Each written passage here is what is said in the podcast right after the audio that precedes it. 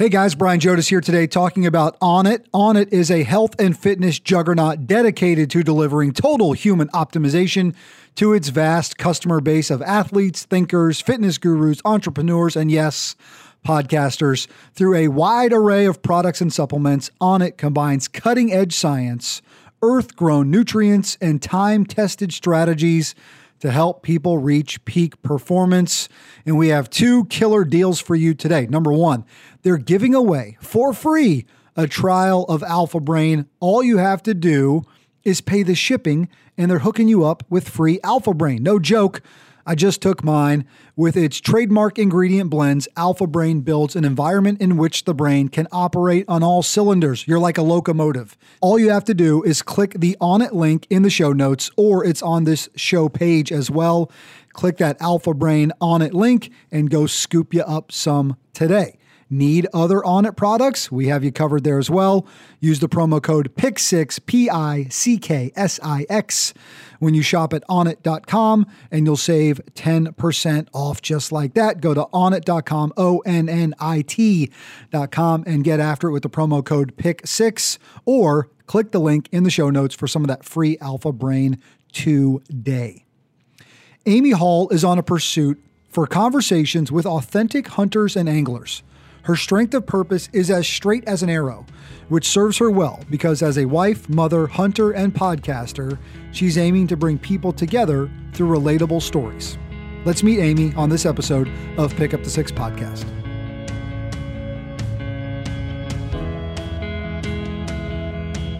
What's up, Amy? Uh, good morning. Welcome to the show. How are you? Thank you. Thanks for having me. I'm excited to have this conversation. Yeah, me too. This is the beauty of, and more and more of these are popping up, uh, where you're scrolling through uh, social media. And, and I was on Instagram and I was watching our mutual friend, uh, Jeff, mm-hmm. doing his Tuesday night Instagram live. And he's talking to Amy about hunting. And I was like, man, this is really cool. Uh, maybe Amy would come on Pick Up the Six podcast. And, and here we yeah. are. So thanks for and- being willing to do it. You're flipping the the table on me here because right. right. I'm used to interviewing people. So for yeah. you, it's it's it's just flipping it around on me. She's the host of Her Wild Outdoors. We're going to talk yeah. a lot about that and, and what it is and and your mission there and your purpose behind it and, and what you're hoping to accomplish. But you're right, uh, we're flipping the script a little bit. So you've got to sit on that side of the interview. It feels a little weird, doesn't it? Right, used to. It does. It does. When when Jeff approached me, I was, I I don't think I'd ever, I had maybe done two lives, and it was totally different for me because I'm used to having a conversation where you can kind of edit if you mess up or if you say things that are too repetitive or things like that. And and so it was, it was a fun conversation, and I am thankful that you've invited me on here.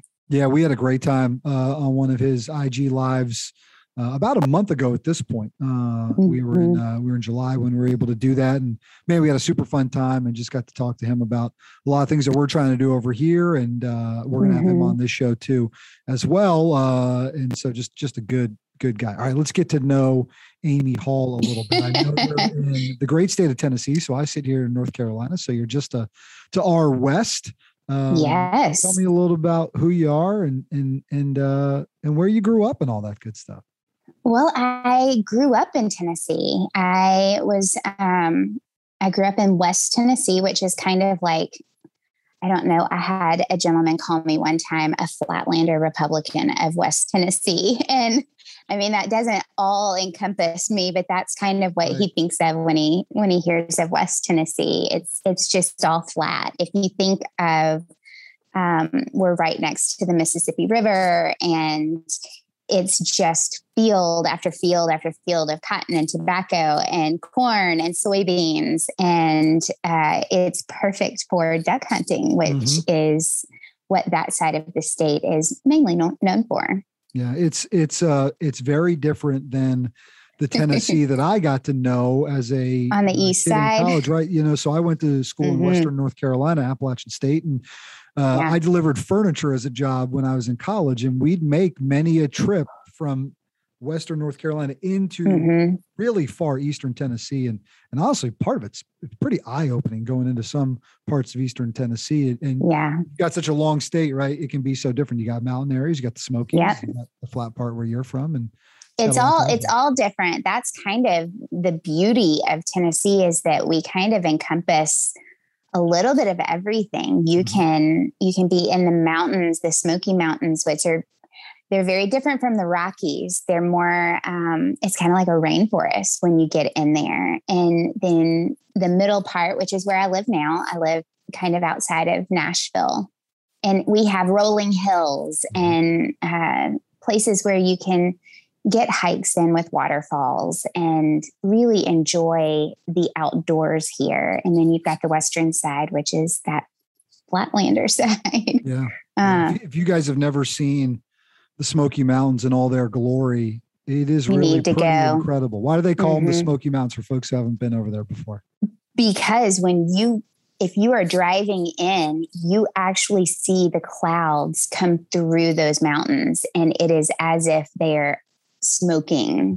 Mm-hmm. Uh, and it's just, it's gorgeous. Yep.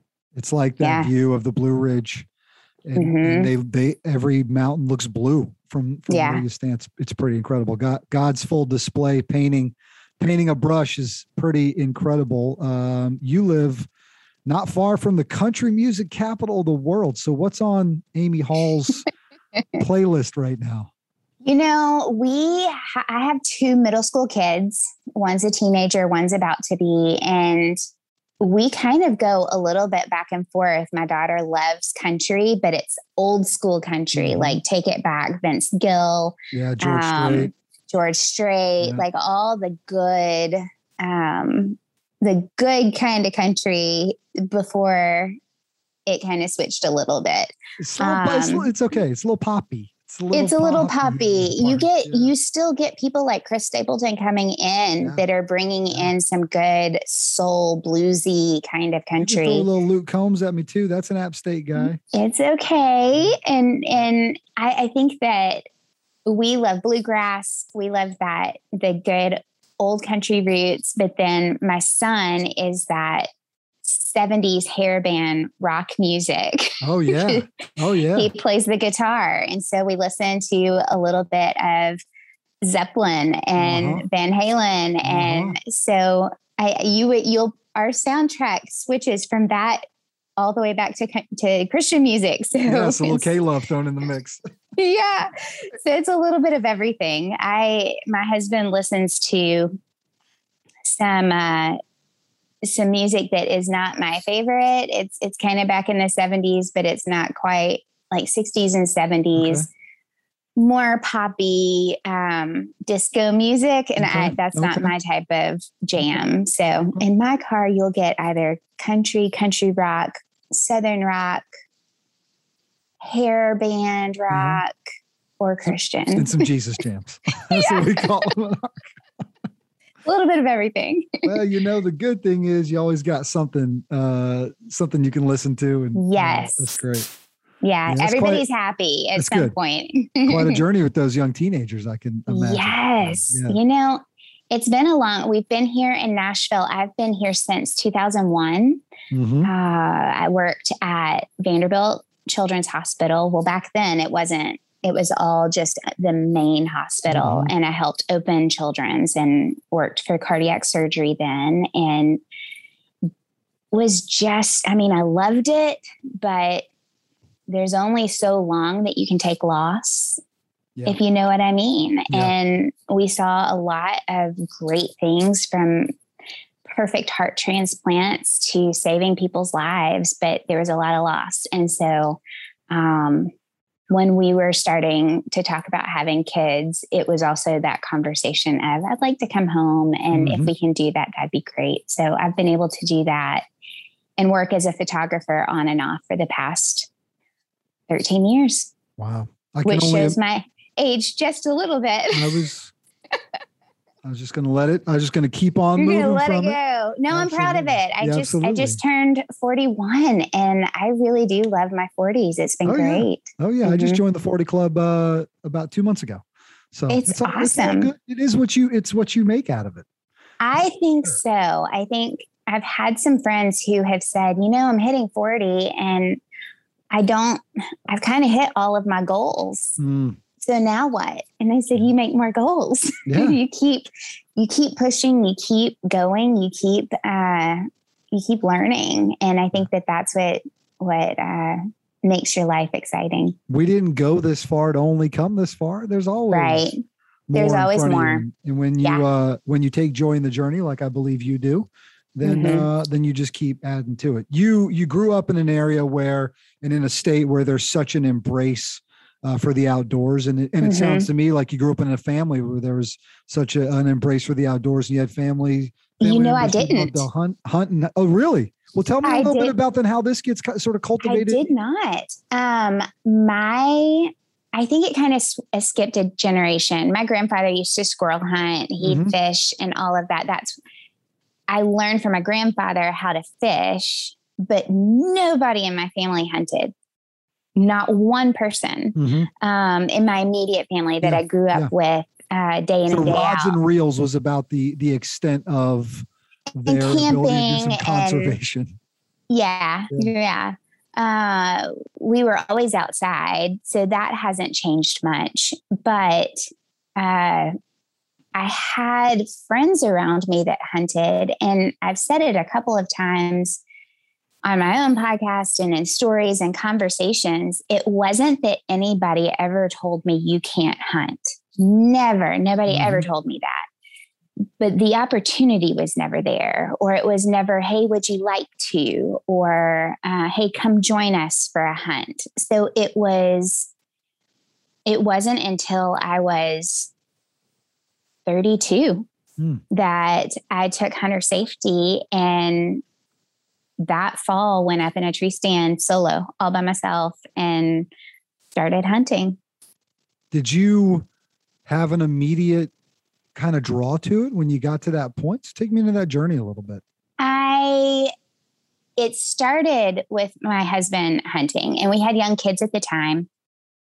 And as a young mom who, you know, twenty-eight, twenty-nine, thirty, you've got young kids at home, and you kind of lose a little bit of who you are. Mm. I, I knew that I was a mom. I knew that I was a great parent. I loved being a mom, but But what else am I? What else is at the core of me? And I loved being outside. I loved having the kids outside.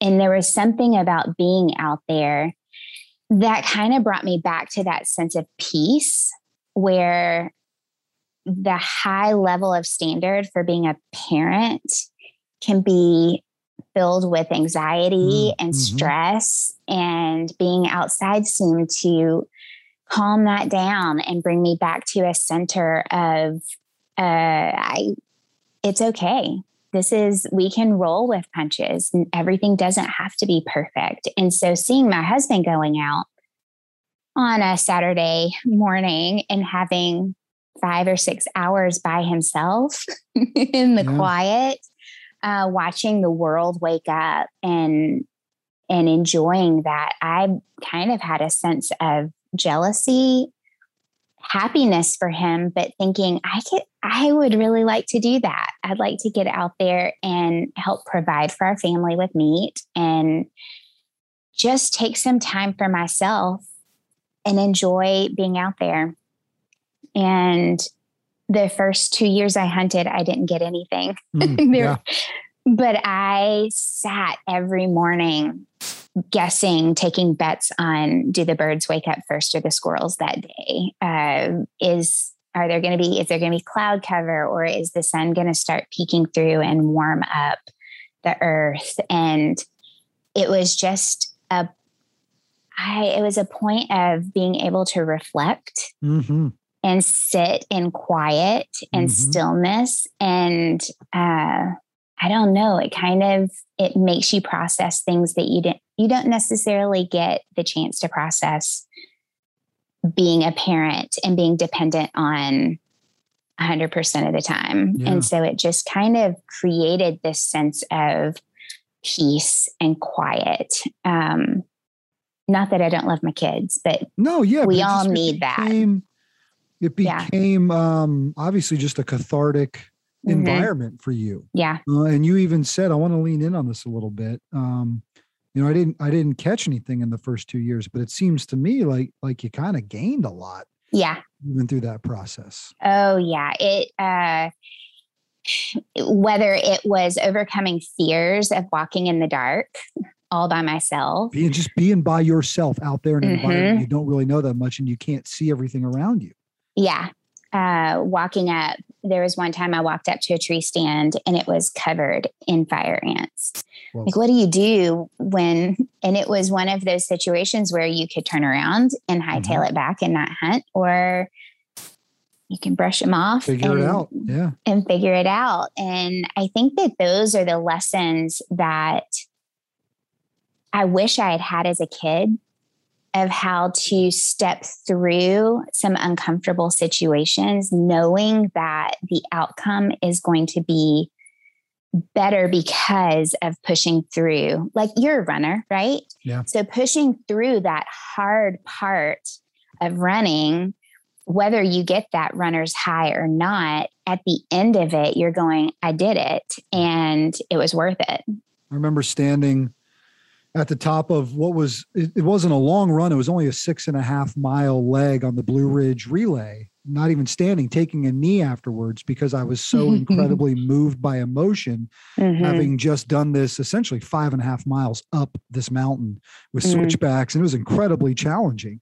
Uh, but you're right, pushing through it in that moment. And, and when we are willing to step into the discomfort, and even if mm-hmm. that discomfort is just being out in nature like that, uh, on a hunt, on your own, in, in, in a space that isn't yours, right? None mm-hmm. of that land is yours. Yeah. But, but you become a part of it. It's, it's yeah. pretty, it's pretty interesting when you think about it from that perspective. It is, it is. And it, it, it wasn't land that we owned at mm-hmm. all. Uh, it was a piece of property that was, that we were gifted the chance to hunt on. And we appreciated and respected. And I think it was a good ease in, because it wasn't a large piece of property. There were mm. people close by. So if there was an emergency, even though I was hunting from day one by myself, there was still, if something had happened, I could have reached, I could have found somebody quickly. Now I hunt on property that I don't have cell service. I'm hiking up a mountain, like anything yeah. could happen, and I'm still solo, or back in public land that you come up against people that you don't know, strangers or wildlife, and you've got to figure things out. And so I think that whether you're hunting private land or public land, there are challenges that you have to overcome. There are familiarities when you own something mm-hmm. that you can walk those, those grounds with your eyes shut once you've yeah. learned it like that. But I think that there's still, if you talk to any hunter out there, whether they're hunting private or public land, being able to sit there and either watch the world wake up or the world go to sleep is one of their favorite things to do. Yeah, for sure. You talked about mm-hmm. push through barriers. I want to talk about pushing through whatever barriers might be there as a female hunter, because I think yeah. before that though, right. So, so you, you, you begin this love for this. A big part mm-hmm. of it is prepping for um, what happens in the outdoors, but a huge part mm-hmm. is prepping for working that firearm, right. And becoming so yeah. comfortable with it that you're able to use it for what you need to out there. So just talk me yeah. through what that journey was like for you. So funny enough, I didn't use a firearm till last year. So you were all bow hunting at the I was beginning. bow hunting. Um, We hunted on property that you could not hunt with a gun. And so the easiest way to ease into it was with a crossbow at first. And here in Tennessee, okay. we have the right to use a crossbow even without a disabled um, tag. And I think, honestly, in teaching people how to hunt for the first time, especially kids, archery is one of, using a crossbow is, I think, one of the easiest ways in. It's not as difficult as an actual compound bow or traditional mm-hmm. bow. Mm-hmm. It's not as frightening as a gun. So you get to hunt pieces of property depending on your crossbow. I was using an old one that honestly, it was very, very close to what the compound bows would produce power wise. Mm-hmm. Um, nowadays they have crossbows that I don't know, they venture on the side of firearms in yeah. their ability. So that's, that can be a little questionable and controversial in that conversation. But when I was hunting, if you start out with a crossbow, it is a little less intimidating. Sure. I think, I especially for that. kids, yeah. it allows your game, whatever you are hunting, to come in a little bit closer. You have a little bit more of a relationship with it. Um, and I say that because if you've got non-hunters who are listening to this, and you hear a hunter say that they take the life of an animal, it doesn't mean that they don't grieve it. There's that process of grieving. No hunter sits there, no true hunter sits mm-hmm. there and takes the life of an animal and does not grieve that process. There's thankfulness and gratefulness afterwards for what I'm able to feed my family. But even watching my kids walk through it over the past two years with their, their hunts and their ability to provide for our family, we have allowed them that processing time to go through that grieving process. But switching into firearms, there is a huge responsibility for it. Um, I've always carried. And so switching from a pistol to a rifle is completely different. I yeah. love target shooting. It's so much fun, but it is that sense of responsibility with a firearm for, if that's in my hand, I'm responsible for where that bullet goes. That's right. I'm responsible for where, what the shotgun is doing, and, or the muzzle loader, like all of that. That's the second that it goes into my arms, I'm responsible for it. And I'm responsible for my kids handling it as well. So yeah. there are a lot of rules. There are a lot of times we practice. There is a ton of gun safety that we go over, but we also go over archery safety. Mm-hmm. Um, I used to teach NASP, which is National Archery in Schools, um, for my daughter's elementary school. So I'm teaching fourth and fifth graders how not to shoot themselves or others with an yeah. arrow. Yeah. Um, And it is, it's all about safety. It's all about, where do you point this? Where, from the time it goes into your hands, you're responsible for it. And I think that whether you're hunting with a bow or you're hunting with a gun, that aspect of it is first and foremost. Do you have a, a preference? Do you have, do you have a, a love or affinity for, for one over the other? I love bow hunting. Um, I'm in the process. I dislocated my shoulder with my bow, and I'm in the process of healing from surgery that I had five, six weeks ago now. Mm-hmm. Um, so I will not be archery hunting this year. It is killing me just a little bit on the inside yeah, yeah. that I can't do that, but I love the quiet. Mm-hmm. Um, gun hunting is not my favorite. I've actually never taken an animal with a rifle. I've taken one with a muzzle loader, which is really cool. I think it takes me back to kind of what some of our ancestors have hunted with. Sure. Um, this November, I'll be hunting with a rifle in Montana just because of distance and mm-hmm. my ability. I've never hunted out there. So this mm-hmm. will be the best way that I can ethically hunt out there. Yeah. What are you going for on that trip? A mule deer. Nice. It should be fun. It's yeah. an all-girls trip out there. It's backpacking into the wild of public land, mm-hmm. and we are going to just get it done. It's going to be yeah. exciting. Yeah, that sounds incredible. You know, you talked about um, your husband being a hunter first, right? And then you coming mm-hmm. into, and now you've got the family, and it means become yeah. it's become a family, a family thing. That's got to be pretty cool. You know, trad- traditionally, men have hunted. And the women stay home and take care of the family and usually cook and process and butcher. Like, that has traditionally been the role. Um, we have noticed in the past, I would say five to ten years, that the percentage of women getting in has also increased the percentage of kids getting in.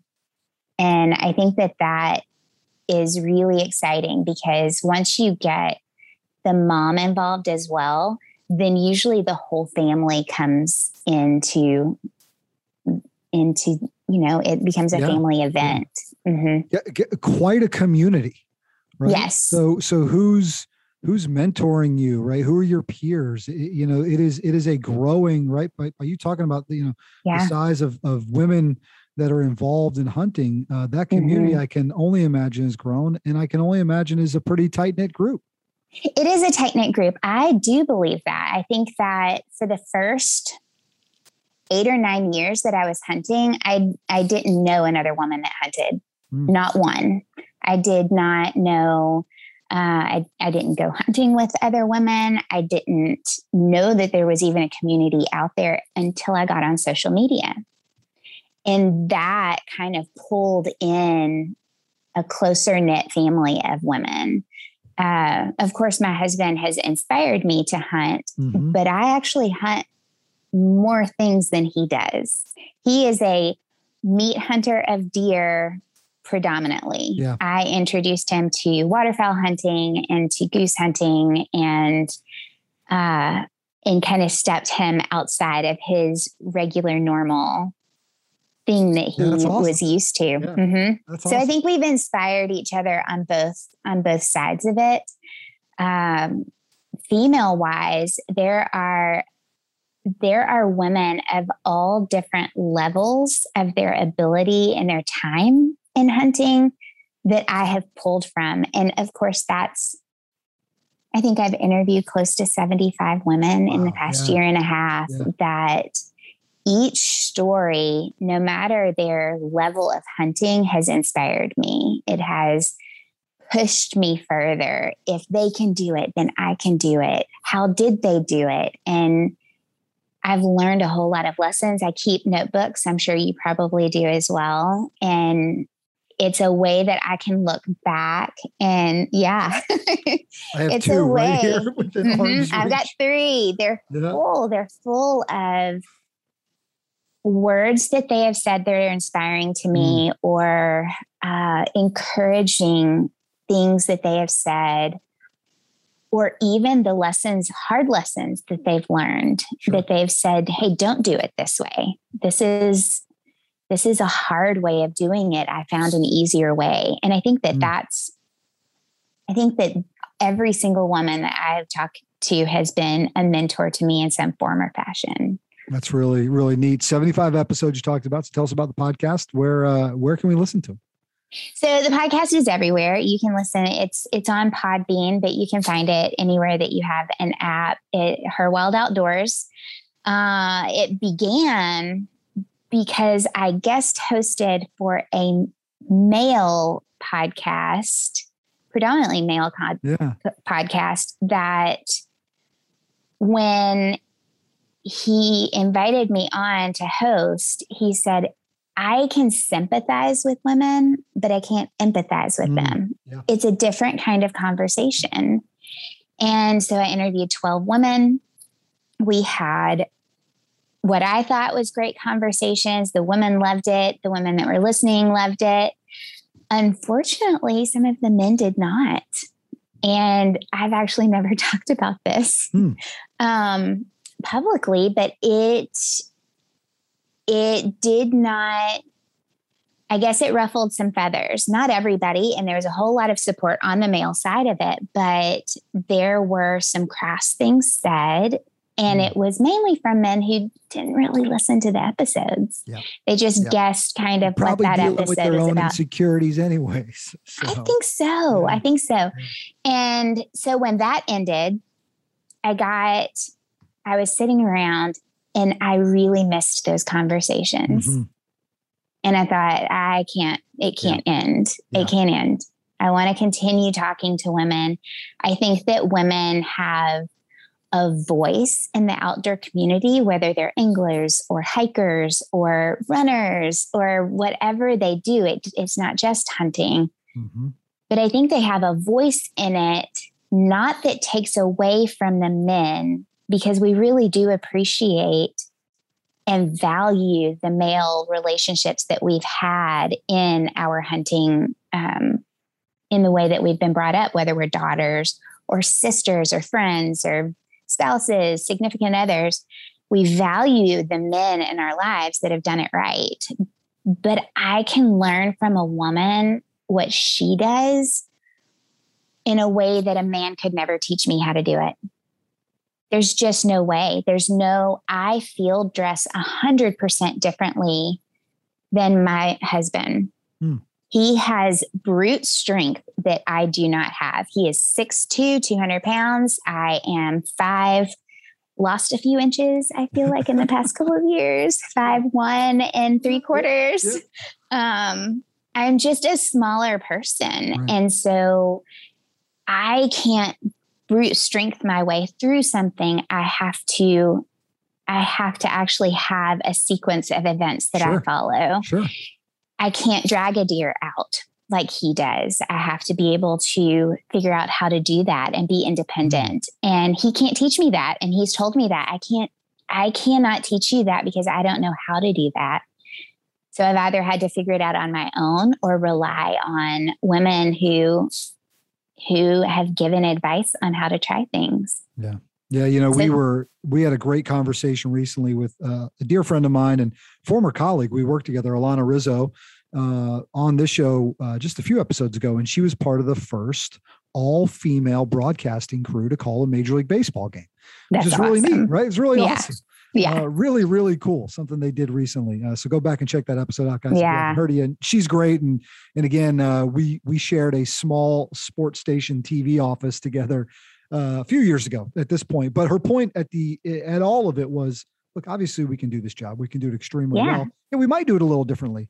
Uh, mm-hmm. And this, this should be the norm, right? And mm-hmm. it doesn't have to be yeah. just a flash in the pan thing we're going to do one time. I, I'm doing this. I'm part of this crew so that we continue to do this more. I'm mm-hmm. not just planning on doing this one time and, and that being it. Yeah. Uh, it was just really neat conversation to hear her, you know, kind of perspective on that. And I love that. That was cool. Yeah. I love that because I think that whether you're a man or a woman or a child, whoever you are, you are going to do something completely different than the person next to you.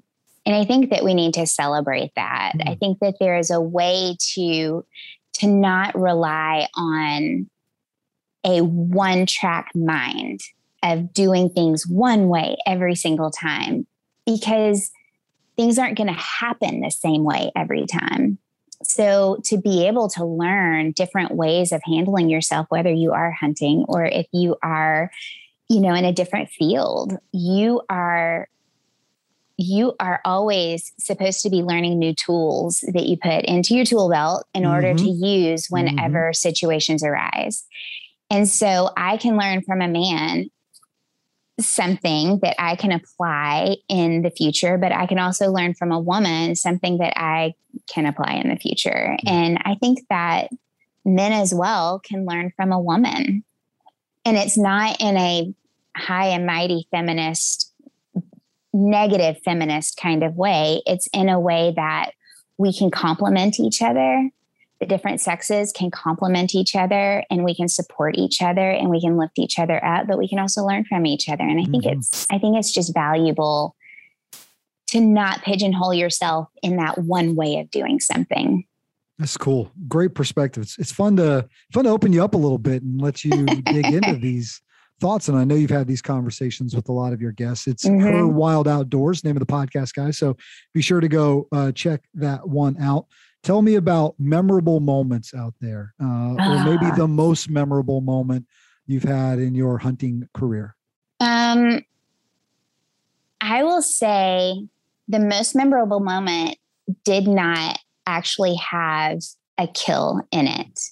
Uh, three years ago, almost four years ago, I was hunting. I was alone. It was in the afternoon and a beautiful albino buck walked right underneath my stand.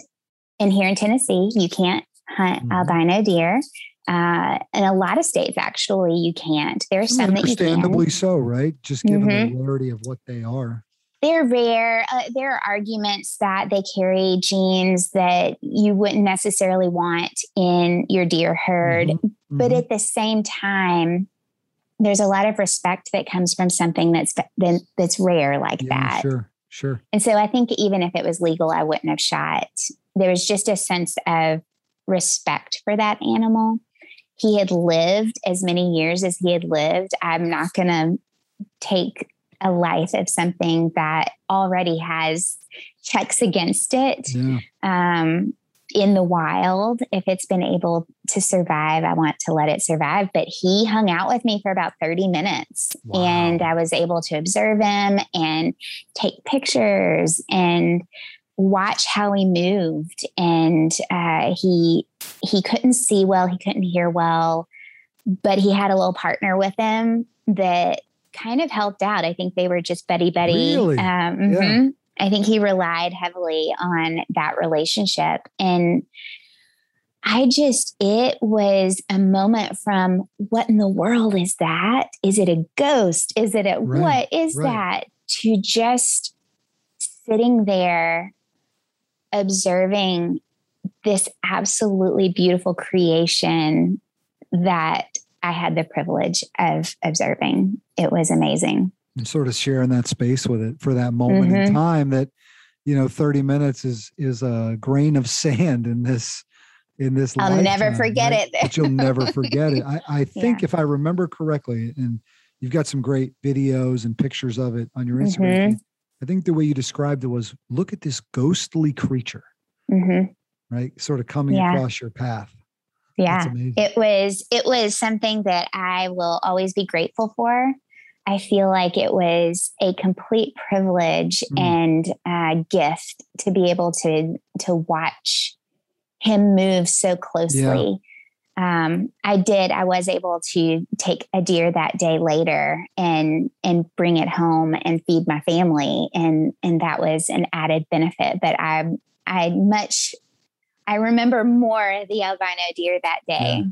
Mm-hmm. Have you uh, have you had a, a a full sort of pack out hunt, right? So go out for a hunt, uh, capture an animal, you know, kill, get a kill, mm-hmm. pack it out, have to bring it back in. What's that experience like? So here in Tennessee, people said Eastern and Western hunting is very different. Mm-hmm. It's um, here in the East, we get docked as blind hunters or tree stand hunters. You just walk out to your tree stand, you sit there, you shoot a deer, you go home. Um, we actually hunt a piece of property that is in Southern Tennessee that is mountain, like mm, you're hunting yeah. on a mountain. There is a rustic cabin at the top, no running water, no electricity, your hammock off sleeping. The grid. It is off the grid. You can't even, you have to hike up to it with all of your supplies to stay. So, what's the hike like to get into it? Uh, rocky. It's all limestone. Yeah. You have to watch for rattlesnakes. Whoa. The we take the dogs with us. We take the kids with us, and we just make a weekend, a mm-hmm. long weekend of mm-hmm. it. And and yes, there are tree stands. There are there aren't any blinds, but yes, there's tree stands. But it is, you know, you're hiking up. You're using poles to get up there. You're, you're just strapped on to this little, mm-hmm. it's a fun, it's a fun experience, but there is no dragging a deer out of that. No, I wouldn't think so. Not in those there just isn't. Not in that kind Mm-mm. of terrain. Yeah. No. And you could use a four wheeler. We don't have a four wheeler. We're just taking it kind of old school. So what we ended up doing was the light was going down and the kids held, held, uh, flashlights, and we had headlamps, and we just butchered in the field. Wow. Put it into bags, put it in our backs on backpacks, yeah, and, and hiked it, hacked it up. Mm-hmm. Wow. Yeah. You were telling me before we uh, started recording, you know, you've been doing a lot of training underweight, right? So essentially yeah. rucksack training. Uh, I do quite a bit of that here. Mm-hmm. I actually just spent the weekend uh, with a big group of my buddies, almost a hundred of them. They were doing a big, long ruck movement. I was there live streaming it and covering it, and just really cool to watch them embrace the suck and, and those mm-hmm. challenges throughout the night. But, uh, but that kind of training, right, probably gets you ready. It's not assuming, for the faint of heart. No, it's not. But I'm assuming it, it's getting you ready for this trip to Montana for, for what it is in front of you. It is. It's, uh, I will do a long, which is not, it's not six miles, but you're thinking three to four miles with thirty pounds on your back. And then I'll do one or two miles with forty to fifty pounds on my back. Yeah. And it's just kind of getting ready for hiking in with all of my gear, but also being able to hike out with whatever animal I've been able to take. And that's respect, right? That's, that's me respecting what life I'm about to take. I respect it enough that nothing's going to be left behind. Nothing's going to be wasted. Yep. Yep. Everything is going to be taken. And it is, it's something you have to prepare for. Um, I have hypertrophic cardiomyopathy, mm. and it is imperative for me to train my heart, because going up on, in elevation changes, hiking for long distances, carrying weight especially, is something that you don't necessarily need to put on your heart all of a sudden.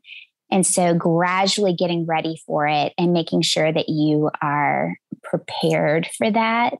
It just, it respects myself, but it also respects what I'm actually doing and the animal that I am hunting. Wow. Wow. Uh, you've got great content, obviously, on the social media front. Uh, Instagram is loaded with really neat stuff, not just content that you're creating for the show, but also just things that you're up to and, mm-hmm. and what that's like. One of the things that I'm a huge fan of is scrolling through and seeing what you're cooking based on yes. what you're bagging. So yes. tell me a little bit about what Amy Hall is cooking up these days.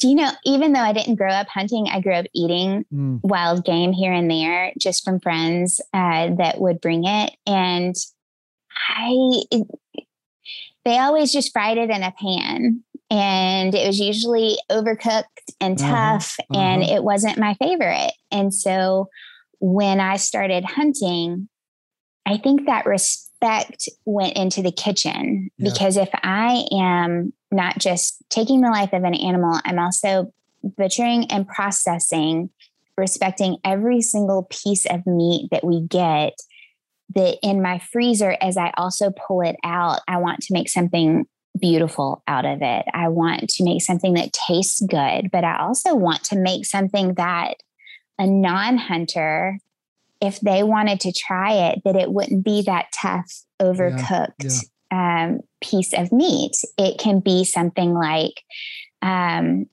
uh, a Wellington, like a venison Wellington, or it can be a wild turkey breast that has been wrapped in Brussels sprouts and and peppercorn bacon and oh cranberries. Gosh, I gotta get some. I know, right? My stomach's yeah. growling. Yeah. Um, but it's it's being able to make something not just delicious, but aesthetically beautiful as well, because we eat with our eyes. And, so if you're introducing again, somebody to it, it yeah. it needs to be the whole thing. Yeah, and and it and it adds to that.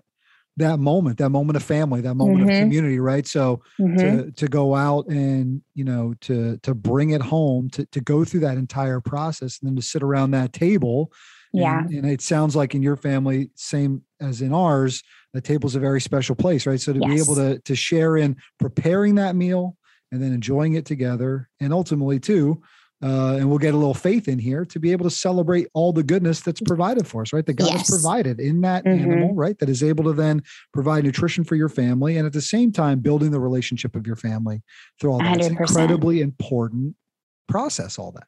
It is. We, we definitely, each animal that we've been able to take, there have been prayers along the whole yep. process. And even down to my son taking his first year, it, we didn't even, he had observed it so much that we didn't even have to say anything. He already had thanked mm-hmm.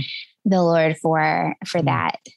And I, we took eight deer this year. We, because of the whole family doing it, we are able to take that much. We were able to donate to, to a family that we knew. Wow. Um, it is a way that we can give to our community. It's a way that, I mean, if you even take a, donating food off of the table, we do a wild game dinner every year, and it keeps growing and growing mm-hmm. and growing. And this next year, there's already in the works for a raffle to happen. And all the proceeds are going to be going to Hunters for the Hungry. It's going to be able to supply people with meals, especially in this day and age where meals aren't necessarily the easiest thing to come by. And so I think that the hunting community as a whole is very giving, not just on the conservation side, but also on the caring for our community side with food. And we're in the South, right? Food is, is a way that, like you said, we, we come together as a family, but we also open our doors to friends that need family. And I think that that's just one way that I've been able to love. I guess that's my love language that yeah, I give. Yeah, yeah. I feed people. Right. Right. Yeah. What's your, what's your, do you have a favorite, favorite dish to put together? A favorite dish? Um, I would say two. So the first favorite dish, um, I would say is one that I love to make for people who have never had wild game before. And it's a bacon wrapped meatloaf. And I never liked meatloaf Good. as a Sounds kid. Sounds great. Yep. Right. Okay. Yep. Wrap it in bacon and add barbecue sauce and mm-hmm. spices and all of the good stuff. And then smoke it on the smoker. Oh yeah. Oh, yeah. Like you're talking about something you're talking about that, language. Like people don't turn it down. And so Mm-mm. that would be the one that I love to make for people who've never had wild game before. The other one is I do love making a venison Wellington. It is beautiful. It is uh, very rich, mm-hmm. very tasty. It it is, if anybody has never had a Wellington, it is kind of, it incorporates beautiful mushrooms and prosciutto and puff pastry, like how and Dijon mustard. Cool, but, I mean, it's and it's got a high level amazing. of skill to pull yeah. that out. I've seen Gordon Ramsay yell at many a chef for over. That is true. Your bottom can't be soggy on a Wellington if you go, right. if you listen. Um, but it is, it's, those two are probably my favorites. I do love making a good rabbit dumpling uh, stew that okay. is, that's pretty good. Scratch, ma- scratch making dumplings. Yes. Right? Making it all yes. Happen. Some good rosemary from the garden. Um, it's it's a good a good tasty dish. Right on. All right, Amy, tell everybody where they can remind them where they can find the podcast again. Point them in the direction of social media accounts you want them to know about. Just let us know where we can find you. Okay, you can find me on Instagram. Uh, two different places. You can find me on um, it's at Her Wild Outdoors, or you can find me at Amy Hall underscore Hunter. Um, Those are really on Facebook. You mm-hmm. can find Her Wild Outdoors on there. Um, but Podbean is where the podcast is, is based out of, but you can find it on Apple Podcasts. You can find it on Spotify. You can find it wherever you have a podcast, you can find it. We'll share all of that uh, where we share this show as well. Amy, it has been super fun uh, to talk to you, uh, to Thank dig you. in on this, to put you on that side. Yeah, uh, of the microphone a little bit on this day, and just so grateful for you sharing your perspective and and uh, this incredible strength, the purpose you have in your life here. We wish you nothing but the best as you go forward. Thank you for having me. I appreciate it. You're welcome. She's Amy Hall. I am Brian Jodis, and this has been Pick Up the Six Podcast.